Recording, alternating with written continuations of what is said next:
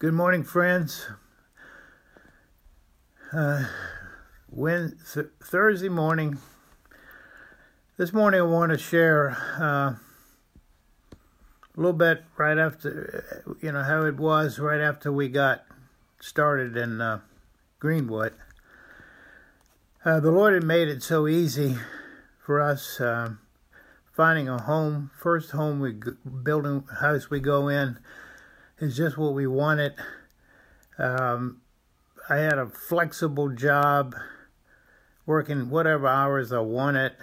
The Lord had worked that out. I didn't even uh, go looking for it; just fell in our lap. We quickly met other believers in Greenwood and immediately had friends and support. Um, it was like, wow, this is this is great. And then um, when classes began in early September, um, I went to class, and uh, pretty soon uh, reality began to set in. On the first day of Greek, which was the I think the first class I had, the professor was talking about the various um, parts of speech, and he mentioned participle. And I said, uh, I don't think I remember what a participle is. And he looked at me, he said, uh, Mr. Blackwell, this is going to be a long class for you. And it was. Um, I, I had, I'd only had one quarter of English at Virginia Tech, VPI when I was there, and I had no foreign languages. Um, in addition to the Greek class that day, I had two more classes, and each of the professors assigned enough work that would take me, I thought, a week if I didn't have anything else to do. And unfortunately, they would do in ten in two days, and the next day I had two more classes. I was taking 18 hours of classes. I was trying to work 30 plus hours a week. Um, I had a wife and children. I was president for gospel. I don't know how that happened, as I told you. Um, there were things to do in the house we bought, and in addition to that, I ended up being the uh, unintended leader of a home group of probably close to 40 people from all different churches in the community Catholic, Episcopal, Presbyterian, Methodist, Baptist. So, pretty, pretty quickly, I said, Lord, what am I doing here? I don't, I don't think I can do this. Um, we had a wonderful job when I was very flexible. However, I realized shortly that going having about a 40% less income would take its toll on various um, parts of our life.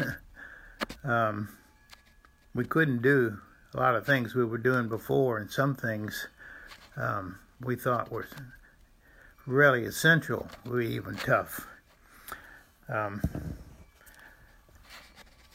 I think I felt like something like a young man or woman who joins the Marine Corps and all excited about being a Marine until they get off the bus at Parris Island and reality sets in.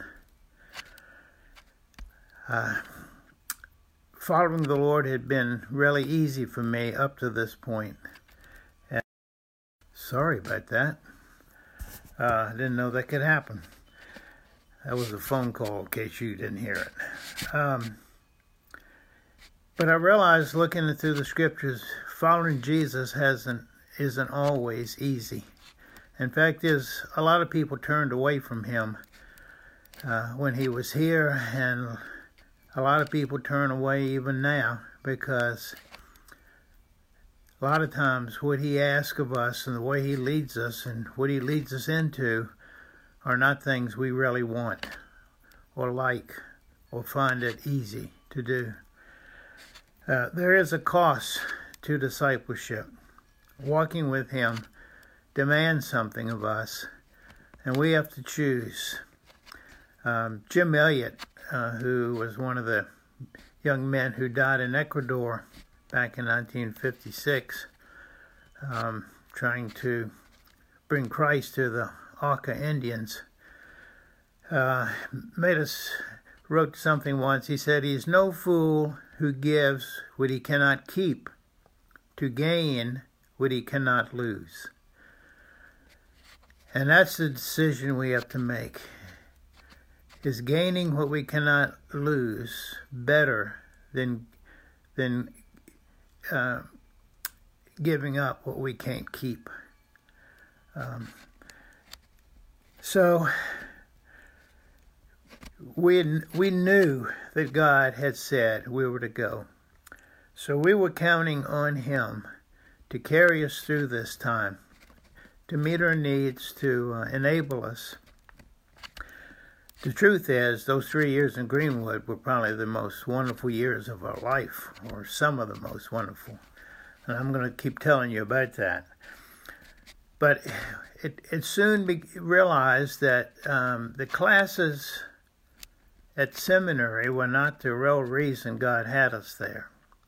It was what He was going to teach us and show us and cause us to be a part of. Um, living in Greenwood was the real um, purpose of going. Um, starting tomorrow, I'm going to um, start telling you about the first, I think, of the first class that he had for us so to speak, outside of uh, seminary. Um, so you can't tell a young Christian that it's going to be hard at times following Jesus. First of all, they wouldn't understand it. Um, um, no one can fully understand, but we do have to make a serious commitment that will carry us through that enable us to uh, to say, I don't care what happens, I'm going to follow you. You know, there were a lot of men and women, even today, that pay a huge price to follow Jesus. Most of the things we have to pay, so to speak, are insignificant compared to that. We don't lose our life. You aren't being shunned or or hurt by others. Um, so we have to, uh, we get to follow a wonderful, loving God. God bless you. Have a good day. Um, I'll see you tomorrow. Bye.